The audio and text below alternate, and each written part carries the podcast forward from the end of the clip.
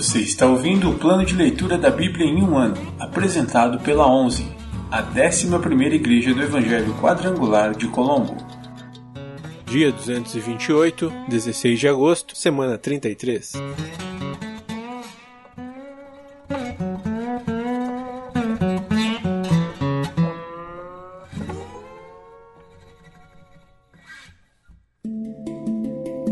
Novo Testamento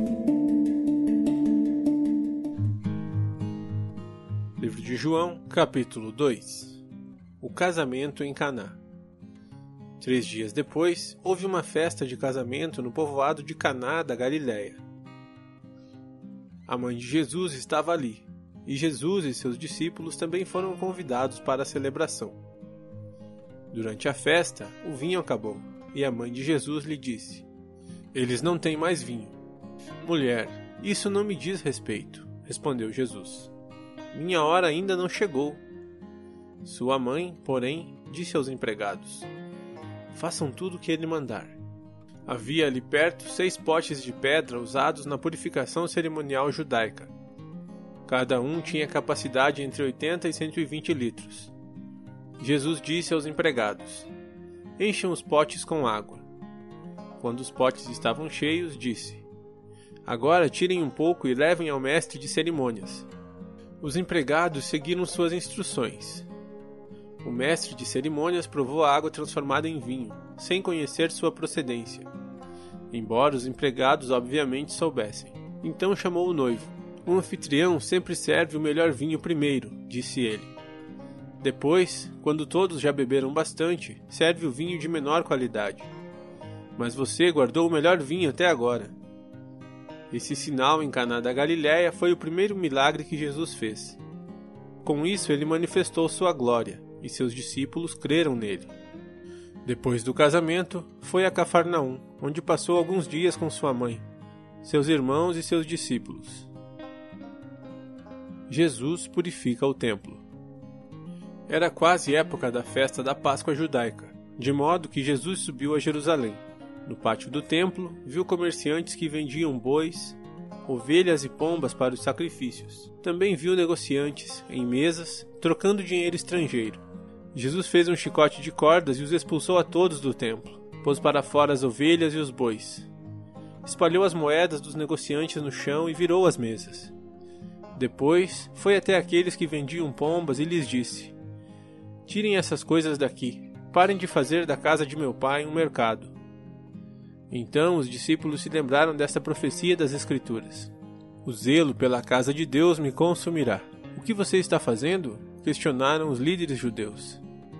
Que sinal você nos mostra para comprovar que tem autoridade para isso? Pois bem, respondeu Jesus.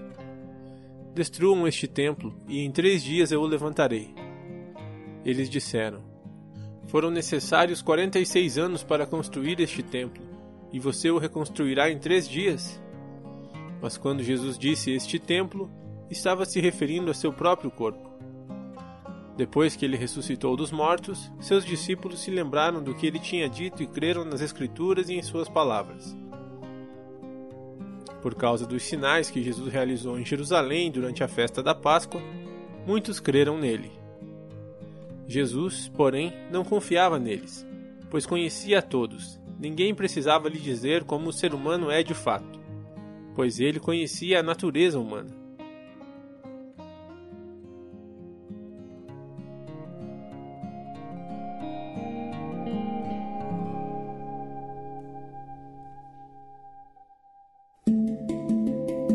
Antigo Testamento Livros históricos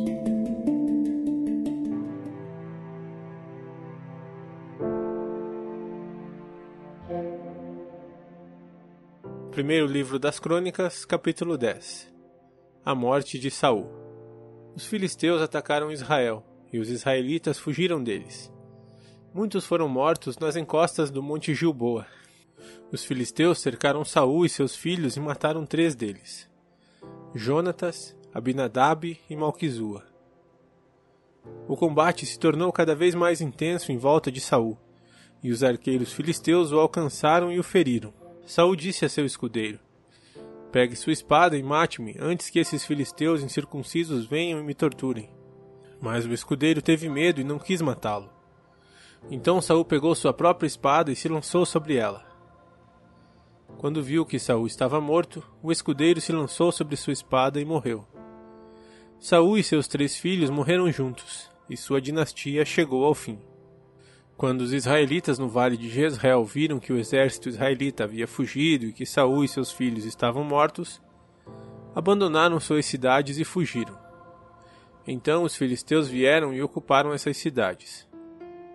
No dia seguinte, quando os filisteus foram saquear os mortos, encontraram os corpos de Saul e seus três filhos no monte Gilboa. Removeram a armadura de Saul e cortaram sua cabeça. Então anunciaram o ocorrido diante de seus ídolos e ao povo de toda a terra da Filistia. Colocaram a armadura de Saul no templo de seus deuses e penduraram sua cabeça no templo de Dagon. Quando os habitantes de Jabes de Leade souberam que os filisteus haviam feito a Saul, todos os seus guerreiros mais valentes foram e trouxeram os corpos de Saul e seus filhos de volta para Jabes. Enterraram os ossos debaixo de uma grande árvore em Jabes e jejuaram durante sete dias. Saul morreu porque foi infiel ao Senhor.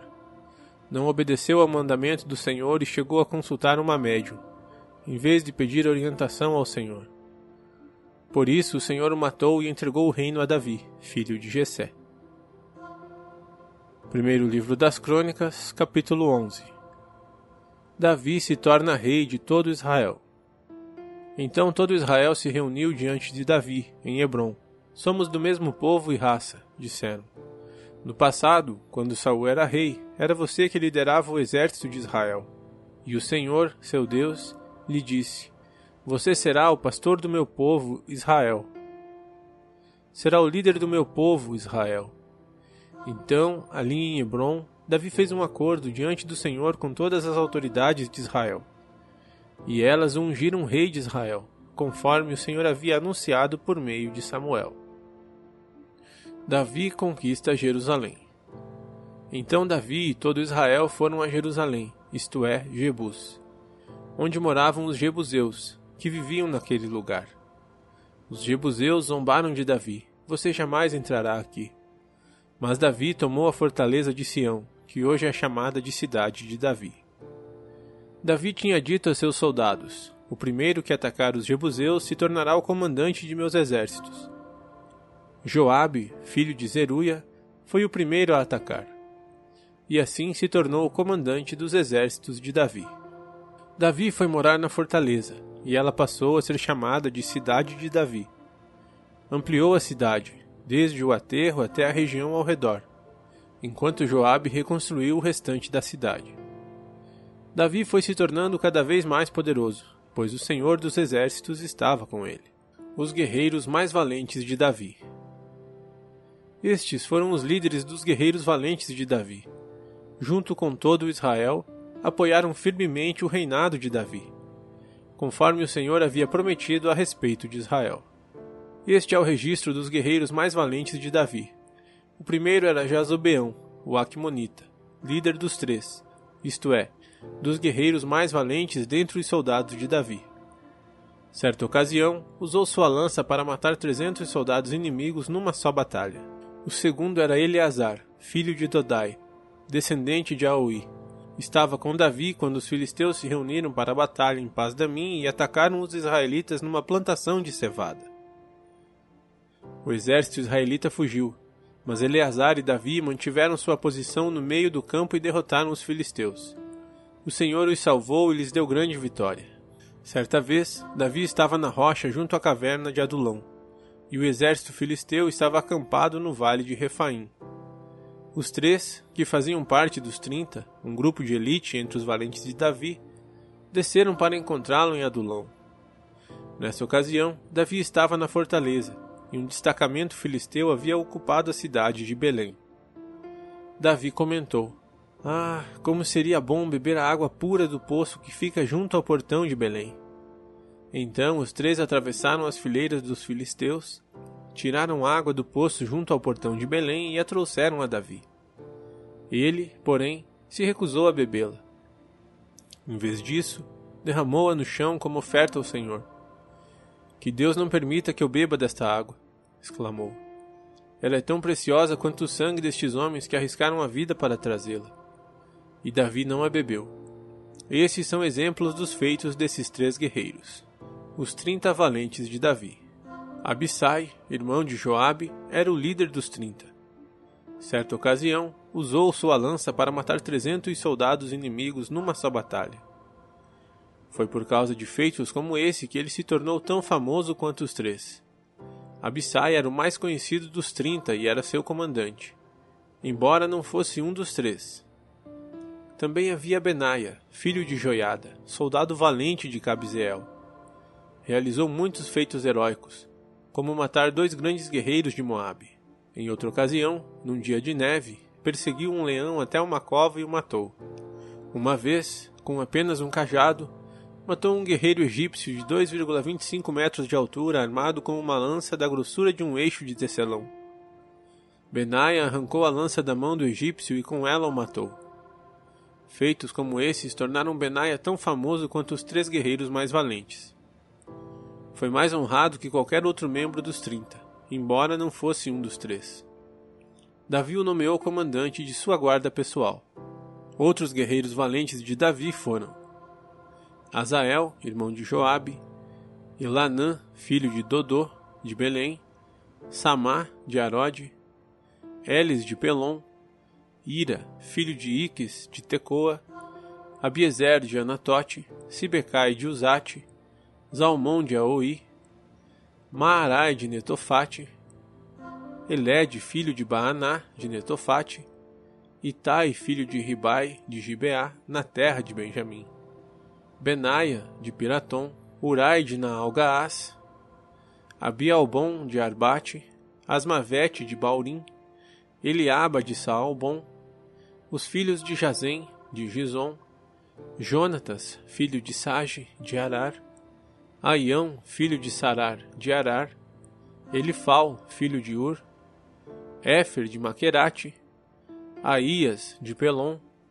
Esro do Carmelo, Paarai, filho de Esbai, Joel, irmão de Natã, Mibar, filho de Agri, Zeleque de Amon, Naarai de Beerote, escudeiro de Joabe, filho de Zeruia, Ira de Jatir, Garebe de Jatir, Urias, o Itita, Zabade, filho de Alai, Adna, filho de Sisa, líder rubenita que tinha consigo trinta homens, Anã, filho de Maaca, Josafá de Mitene, Uzia de Asterote, Sama e Jeiel, filhos de Otão de Aroer, Gediael, filho de Sinri, Joá de Tis, Eliel de Maave, Jeribai e Josavias, filhos de Eunaão, Itma de Moabe, Eliel e Obed, Jaziel de Zobá.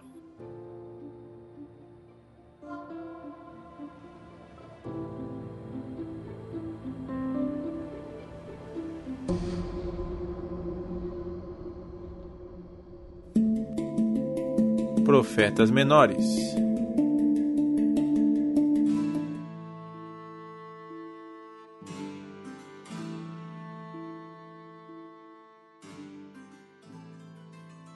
Zacarias, capítulo 1 Chamado para voltar ao Senhor. Em novembro do segundo ano do reinado de Dario, o Senhor deu esta mensagem ao profeta Zacarias, filho de Berequias, neto de Ido. Eu, o Senhor, fiquei extremamente irado com seus antepassados. Portanto, diga ao povo: Assim diz o Senhor dos Exércitos: Voltem-se para mim e eu me voltarei para vocês, diz o Senhor dos Exércitos. Não seja como seus antepassados, que não quiseram ouvir nem deram atenção quando os antigos profetas lhes disseram: Assim diz o Senhor dos Exércitos. Deixem seus caminhos maus e abandonem suas práticas perversas. Onde estão agora seus antepassados? Morreram há muito tempo, assim como os profetas. Mas tudo o que eu disse e ordenei por meio de meus servos, os profetas, aconteceu a seus antepassados. Por isso, eles se arrependeram e disseram: Recebemos do Senhor dos Exércitos o que merecíamos. Ele fez o que havia prometido. Um homem entre as murtas. Três meses depois, no dia 15 de fevereiro, o Senhor deu outra mensagem ao profeta Zacarias, filho de Berequias, neto de Ido. Numa visão durante a noite, vi um homem montado num cavalo vermelho, parado entre algumas murtas num desfiladeiro.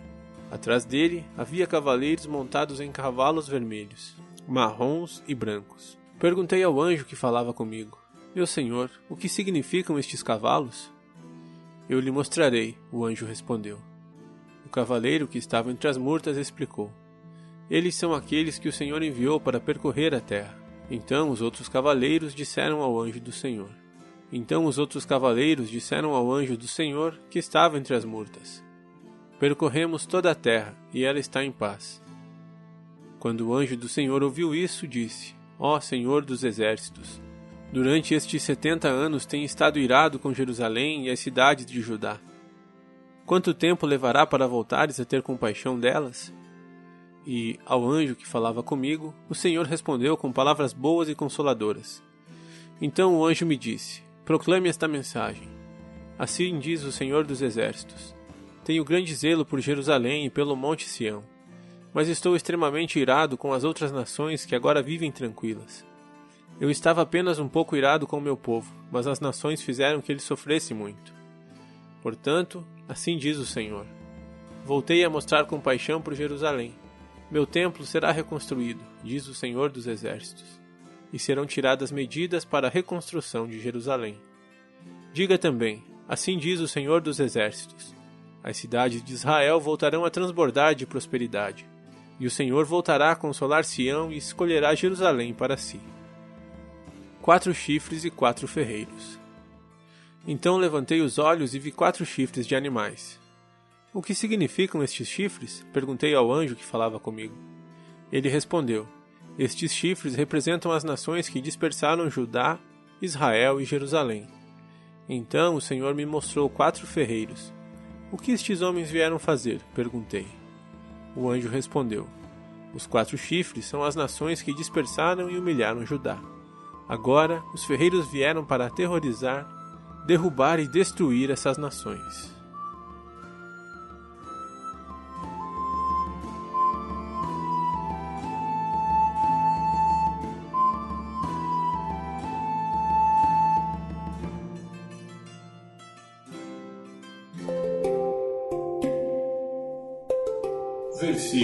Semana.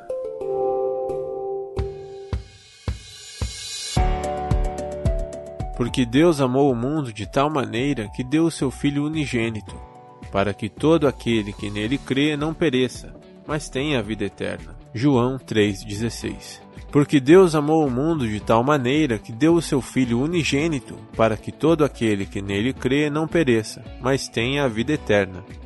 João 3,16 porque Deus amou o mundo de tal maneira que deu o seu Filho unigênito, para que todo aquele que nele crê não pereça, mas tenha a vida eterna. João 3,16